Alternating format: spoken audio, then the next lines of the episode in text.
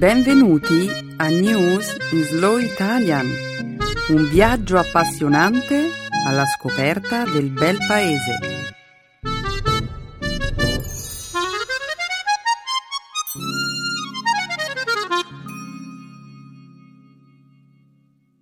Oggi è giovedì 26 giugno 2014. Benvenuti al nostro programma settimanale News in Slow Italian. Emanuele sarà in vacanza durante le prossime due settimane e la mia cara amica Chiara sarà qui in studio per presentare insieme a me la trasmissione di oggi. Benvenuta alla trasmissione, Chiara. Grazie, Benedetta. Un saluto a tutti i nostri ascoltatori. Sono davvero entusiasta di partecipare alla trasmissione. Come sempre, apriremo il nostro programma commentando alcune notizie di attualità. Oggi parleremo del numero record di migranti provenienti dai paesi dell'America centrale, che in questi mesi sta attraversando la frontiera meridionale degli Stati Uniti. Molti di questi migranti sono bambini non accompagnati dai genitori discuteremo della sentenza di condanna emessa al Cairo contro tre giornalisti di Al Jazeera arrestati lo scorso dicembre mentre svolgevano il proprio lavoro. Parleremo poi dell'annuncio di Papa Francesco che ha scomunicato la mafia italiana dalla Chiesa cattolica. E infine parleremo di un evento che tiene milioni di persone incollate alla TV, il campionato mondiale di calcio. Nella seconda parte della trasmissione approfondiremo alcuni aspetti della lingua e cultura italiana. Il segmento grammaticale ospiterà un dialogo ricco di esempi sull'argomento di questa settimana, gli avverbi di quantità. E, come di consueto, anche oggi concluderemo il nostro programma con un'espressione idiomatica italiana. La locuzione che abbiamo scelto per la puntata di questa settimana è stare a cuore. Perfetto, Benedetta. Analizzeremo alcuni importanti avvenimenti della cronaca mondiale e poi ci divertiremo con un po' di grammatica e il segmento dedicato alle espressioni idiomatiche. Non vedo l'ora di cominciare la trasmissione. Niente più indugi, Chiara, che lo spettacolo abbia inizio.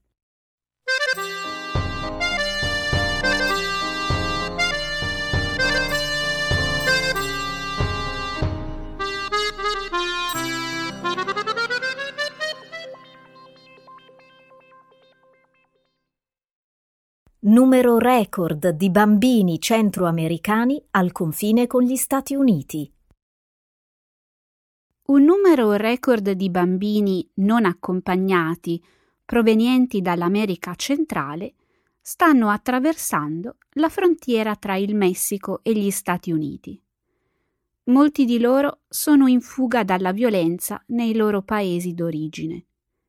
Secondo i dati del Dipartimento per la sicurezza nazionale degli Stati Uniti, entro la fine del 2014 tra 60.000 e 90.000 di questi bambini avranno attraversato la frontiera, raddoppiando i numeri dello scorso anno.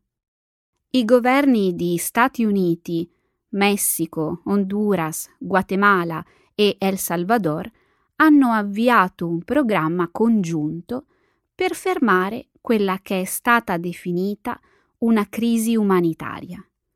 Venerdì scorso il Guatemala ha ospitato un incontro al fine di definire una strategia condivisa. Il governo americano ha deciso di aumentare nei prossimi anni i fondi destinati ai programmi di cooperazione con i paesi dell'America centrale. La Casa Bianca ha annunciato lo stanziamento di 93 milioni di dollari per i nuovi programmi, una somma che si aggiungerà al totale di 130 milioni di dollari che questi paesi attualmente ricevono. Il denaro sarà destinato alla lotta contro la violenza delle gang e ad aiutare le persone rimpatriate dagli Stati Uniti. Si calcola che più di 140.000 bambini migranti attraverseranno la frontiera l'anno prossimo. Un numero impressionante. I migranti stanno travolgendo il sistema destinato alla gestione dei flussi migratori, dai controlli alle frontiere ai tribunali. Hmm. Ma che cosa è cambiato negli ultimi anni, Benedetta? Alcuni ritengono che il presidente Obama sia personalmente responsabile di questo allarmante incremento numerico. Politiche come il Dream Act sostengono possono indurre a pensare che un'amnistia per gli immigrati irregolari sia dietro l'angolo e che entrare illegalmente negli Stati Uniti non comporti alcun tipo di conseguenza negativa. Aspetta, non pensi che i governi centroamericani dovrebbero intervenire per incoraggiare i loro cittadini a non mandare i propri figli oltre confine? Il vero problema, comunque, non è la massiccia ondata migratoria benedetta, le cause alla radice di questo fenomeno sono la violenza delle gang e la povertà. Eh sì, questa regione ha il tasso di omicidi più alto al mondo. C'è molta violenza legata alla presenza delle gang del narcotraffico. Questo sta accadendo perché dopo che l'esercito messicano ha dichiarato guerra ai cartelli della droga, molte delle gang più deboli e più piccole sono state spinte in America centrale, dove poi hanno messo radici. E immagino che i bambini siano tra le vittime preferite delle gang del narcotraffico. Sì, i cartelli li reclutano nelle scuole e nei centri di aggregazione giovanile. I bambini! I ragazzini vengono costretti a vendere droga. Se non lo fanno, vengono violentati o uccisi. È terribile. Ora capisco perché questi bambini fuggono dalle loro case e sono disposti a fare un viaggio così pericoloso per attraversare la frontiera. Per loro qualunque cosa è meglio che tornare alla violenza che si lasciano alle spalle.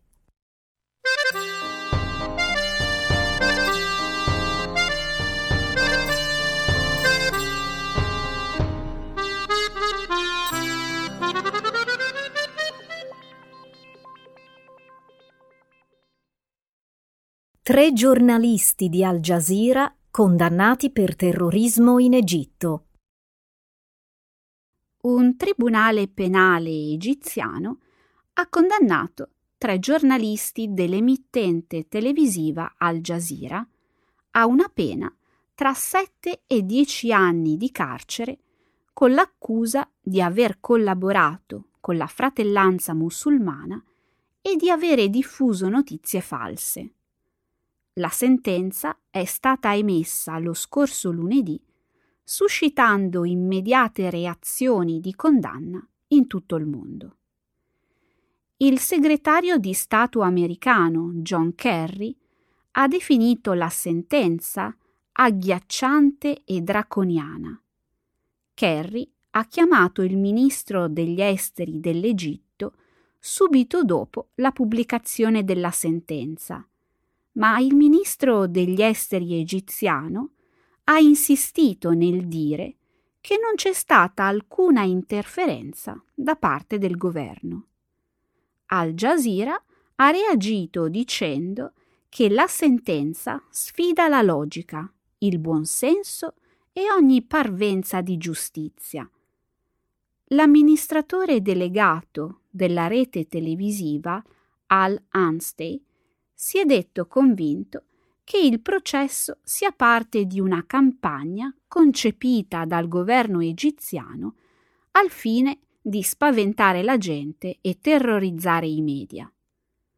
I tre giornalisti condannati sono l'australiano Peter Grest, Mohamed Fahmy, di cittadinanza egiziano-canadese, e l'egiziano Baer Mohamed. I giornalisti lavoravano per il canale internazionale di notizie Al Jazeera English, con sede nel Qatar, al quale è stato vietato di operare all'interno dell'Egitto. I tre uomini sono stati arrestati a dicembre con l'accusa di cospirazione e diffusione di informazioni false, accuse che i giornalisti hanno respinto. I tre giornalisti sono apparsi ottimisti al momento di entrare in aula, come se sperassero di essere assolti. Non credo proprio che si aspettassero questo risultato. Sì, la sentenza ha lasciato tutti senza parole. Io penso che Kerry sia rimasto più sorpreso di chiunque altro. Il giorno prima aveva parlato con il presidente egiziano Al-Sisi, il quale gli aveva detto di voler riformare la legislazione in tema di diritti umani e il sistema giudiziario del paese. E il giorno dopo arriva questa sentenza. L'intero processo giudiziario egiziano sta cominciando a sembrare un atto di intimidazione. Sono d'accordo. Quando i giornalisti vengono messi in carcere e bollati come terroristi semplicemente per aver fatto il proprio lavoro, si annuncia un periodo buio per la libertà di espressione. E questo caso non farà altro che accendere nuove paure tra i giornalisti locali.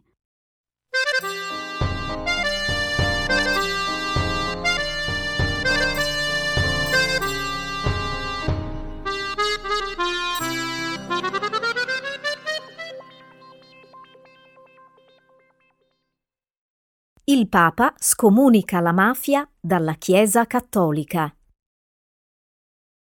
Sabato scorso Papa Francesco ha realizzato una visita di un giorno nella regione meridionale italiana della Calabria, patria dell'Andrangheta, un'organizzazione criminale di tipo mafioso. Una folla di oltre 100.000 persone si è radunata per ascoltare il Papa, che ha celebrato una messa all'aperto nella piana di Sibari. Coloro che nella loro vita hanno scelto il cammino del male, come nel caso della mafia, non sono con Dio, sono scomunicati, ha detto il pontefice alla folla. Papa Francesco si trovava nella zona per incontrare i parenti di un bambino di tre anni, Nicola Campolongo, che è stato vittima di un attentato mafioso lo scorso gennaio. Il ragazzino, suo nonno e un altro adulto che si trovava con loro sono stati uccisi a colpi di arma da fuoco alla testa. La loro automobile è stata poi data alle fiamme. L'andrangheta è una delle organizzazioni criminali più ricche del mondo.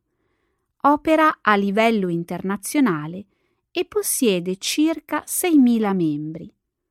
Ha un reddito annuo di circa 72 miliardi di dollari, circa il 3,5% del prodotto interno lordo italiano.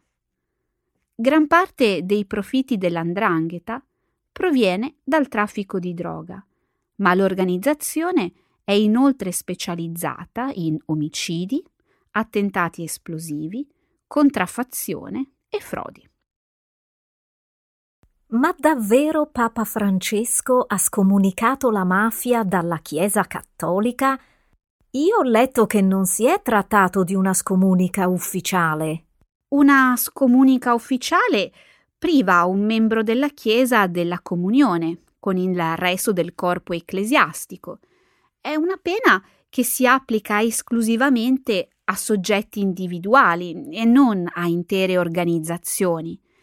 Tecnicamente, quindi, Francesco non ha scomunicato la mafia.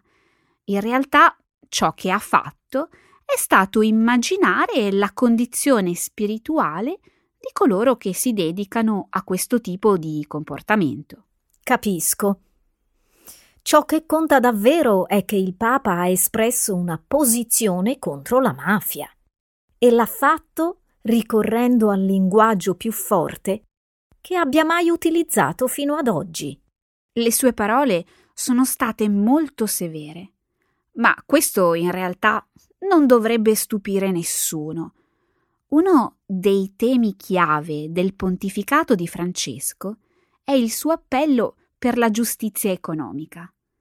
Sembra logico, quindi, che un'organizzazione corrotta come l'Andrangheta riceva una condanna da parte del Papa dei poveri. E la Calabria è una regione molto povera. Il 56% dei giovani è disoccupato e la mafia ovviamente sfrutta questa situazione. Sì, è un grosso problema. Inoltre, in questa parte dell'Italia del Sud, i mafiosi si presentano come uomini religiosi, animati da un sentimento di affinità con la Chiesa cattolica. Questo stato di cose probabilmente cambierà dopo le parole di Francesco.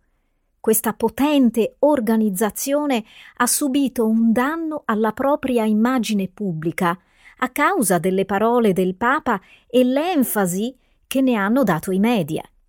Spero solo che la mafia non decida di mettere in atto una vendetta contro il pontefice.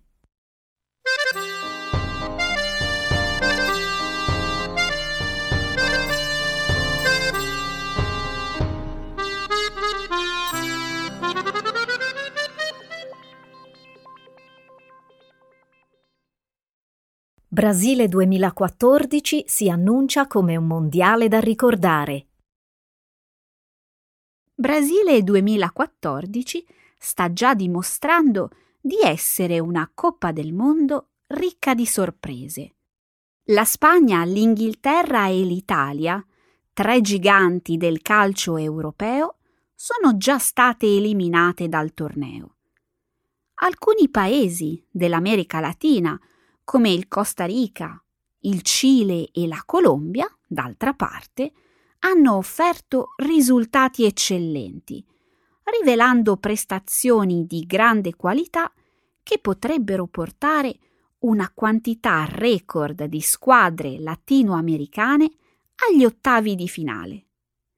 Gli Stati Uniti hanno giocato domenica scorsa contro il Portogallo e avrebbero potuto vincere la partita, ma all'ultimo minuto un colpo di testa di Silvestre Varela ha portato il punteggio finale a 2 a 2. Questa sfida del gruppo G è stata la partita di calcio più seguita della storia degli Stati Uniti.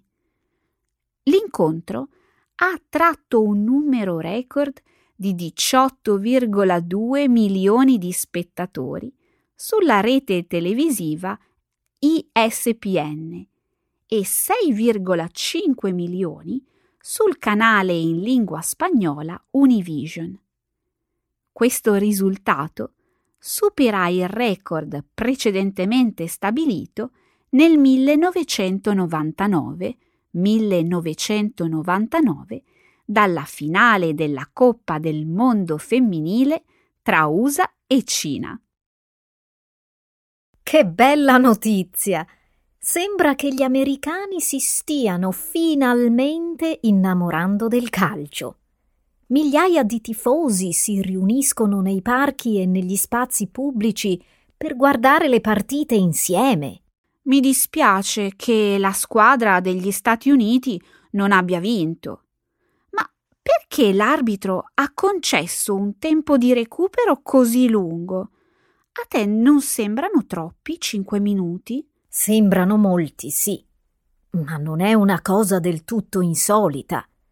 Dopotutto, Questo tipo di cose appassionanti e inaspettate rendono il calcio ancora più affascinante. Gli Stati Uniti, poi, dovrebbero essere orgogliosi per il modo in cui hanno giocato, soprattutto se pensiamo che si trovano nel gruppo della morte, uno dei gruppi più complicati. Io credo che i milioni di fan che si sono sintonizzati per vedere la partita ne siano una prova. E secondo me la Coppa del Mondo offre molte altre attrattive. Ad esempio, Benedetta? Io mi diverto moltissimo quando le telecamere mostrano la folla. Si possono vedere i tifosi più bizzarri. Ah sì, tutto fa brodo quando si tratta di sostenere il proprio paese. Ti viene in mente qualche immagine in particolare? Alcuni svizzeri con dei cappelli a forma di formaggio, degli inglesi vestiti da crociati e un argentino travestito da Papa Francesco. Divertente! Io ho visto alcune persone con delle maschere da animale e altre che indossavano dei costumi da Batman o Capitan America. A dire il vero, alcuni costumi mi hanno lasciato un po' perplessa. C'è un'altra cosa che mi ha lasciato perplessa, Chiara. Che cos'è quello spray bianco che gli arbitri utilizzano durante le partite? È uno spray evanescente che segna il luogo dove i giocatori devono stare durante i calci di punizione, un'innovazione introdotta di recente e utile ausilio per gli arbitri.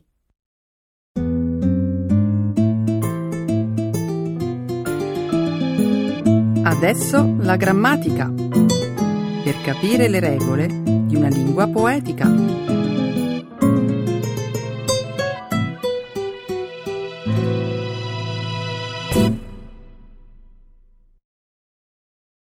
Adverbs of quantity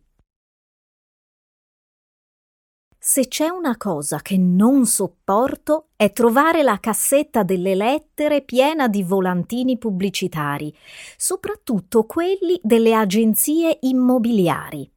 Come ti capisco. Le mie buste della spazzatura sono sempre troppo piene di pubblicità. Ti confesso però che prima di sbarazzarmene gli do sempre un'occhiata. Io invece penso che quei volantini siano parecchio noiosi. Perché lo fai? Non mi dire che hai intenzione di comprare casa. No, li leggo soltanto per curiosità, per vedere cosa c'è in vendita e per sapere quali sono i prezzi di mercato. Stamattina, per sbaglio, insieme ad alcune lettere, ho preso anche uno di quei volantini pubblicitari che mostrano costosissime ville in vendita. Aspetta, dovrei averlo in borsa. Posso vederlo? Certamente. Ecco. Come vedi, si tratta di ville da sogno. Guarda quella in basso, una proprietà di 600 metri quadri in Costa Smeralda. Comprarla Impossibile. Sì, dalle immagini si capisce che si tratta di una villa assai costosa. Poterci vivere sarebbe molto bello, soprattutto d'estate. Questa casa ha tutto. Giardini, piscina, dieci bagni, sedici locali e persino una piccola spiaggia privata. Fammi vedere almeno quanto costa? Mm, 24 milioni di euro? Hai proprio ragione. Questa è una di quelle cose che non potremo mai permetterci di comprare. Se osservi bene le foto, poi, potrai notare che molte delle pareti esterne sono di vetro in questo modo i proprietari possono ammirare la vista di uno dei mari più belli d'Italia. È vero, questa regione ha delle ricchezze naturali che non smettono mai di stupire i visitatori e probabilmente anche i suoi abitanti. La Sardegna è un luogo piuttosto esclusivo. A proposito, sai che fino agli anni 50 la costa settentrionale della Sardegna era poco conosciuta e completamente incontaminata. Era meno abitata di quella meridionale? Sì, fu il giovane principe ismailita Karim Aga Khan a scoprire la costa di Arzacena, un po' per caso, mentre sorvolava l'isola con il suo aereo privato. Quindi fu per lo più sua l'idea di trasformare quel pezzo di costa selvaggia in uno dei luoghi turistici più esclusivi al mondo? Proprio così. Un'idea abbastanza coraggiosa per l'uomo giusto, un giovane con tante idee moderne e moltissimi soldi in tasca. Certo che di soldi se ne saranno spesi tanti. Tantissimi. Sviluppare la costa di Arzacena non era facile perché mancava tutto: strade, una rete idrica, elettricità e qualsiasi tipo di servizio. Un progetto piuttosto ambizioso. Pensa che le difficoltà erano così tante che il principe aveva quasi rinunciato a portare avanti il suo sogno. E che cosa gli fece cambiare idea? Un'estate, durante una crociera privata, il principe e i suoi ospiti si resero conto che quella costa possedeva dei colori e una bellezza unica al mondo. Un luogo molto bello, è vero. Ricordo bene quelle spiagge incontaminate di sabbia bianca, le rocce modellate dal vento e il colore cristallino del mare. Esatto. E fu proprio questa magia cromatica che ispirò il nome di Costa Smeralda, perché appunto il tono dell'acqua ricordava il colore verde degli smeraldi. È davvero un peccato non essere ricchi, altrimenti ti avrei già proposto di comprare insieme questa casa in Sardegna. Dici? Beh, consoliamoci pensando che almeno possiamo andare in Costa Smeralda come semplici turiste. Ecco le espressioni, un saggio di una cultura che ride e sa far vivere forti emozioni.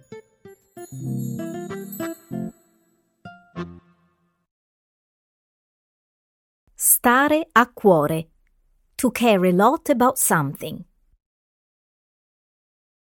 Ieri sera sono stata all'Associazione degli Italiani e ho assistito a uno show davvero singolare.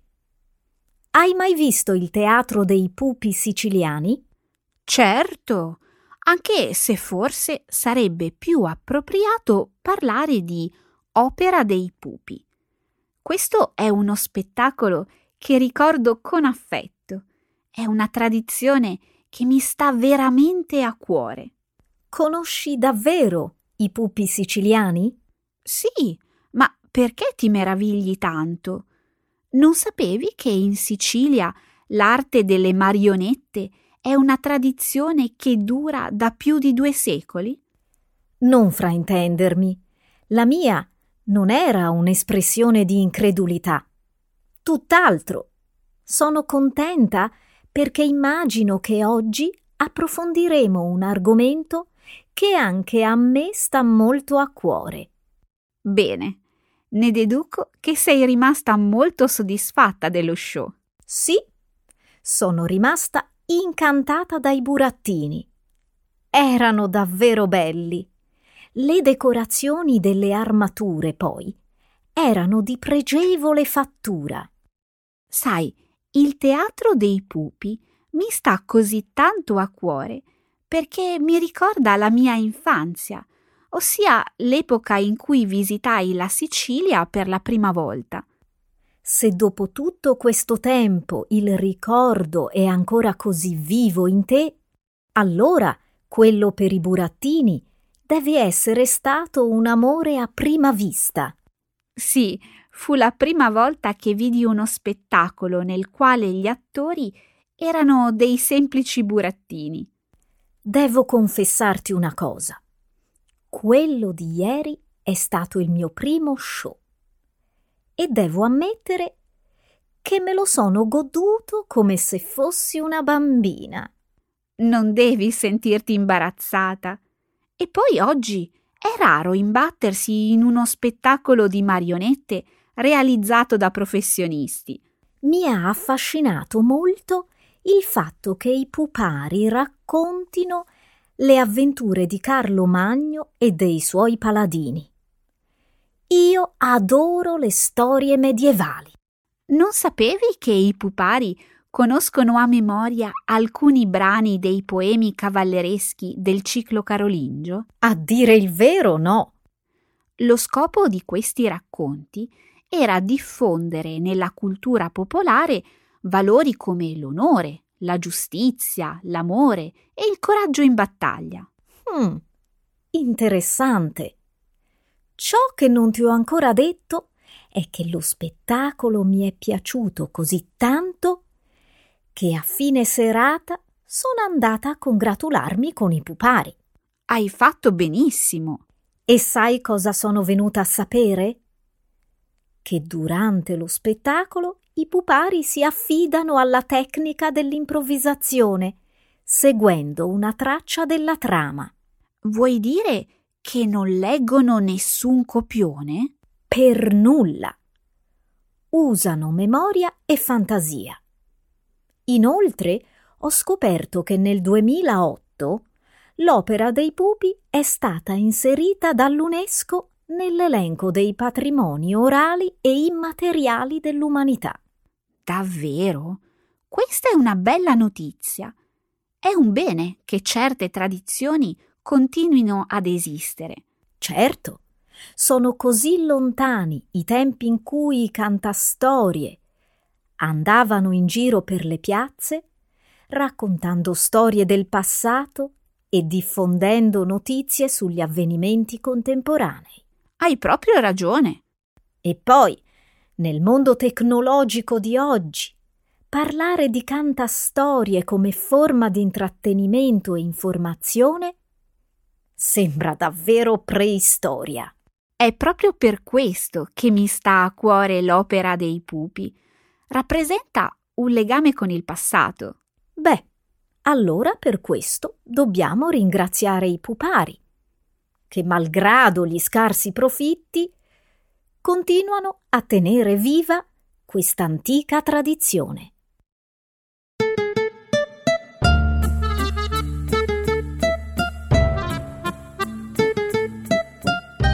E anche oggi siamo arrivati alla fine della nostra trasmissione. Grazie Chiara per essere stata in nostra compagnia. È stato un vero piacere, Benedetta, e spero di parlare ancora per voi molto presto. Arrivederci. Ci vediamo la settimana prossima. Ciao a tutti!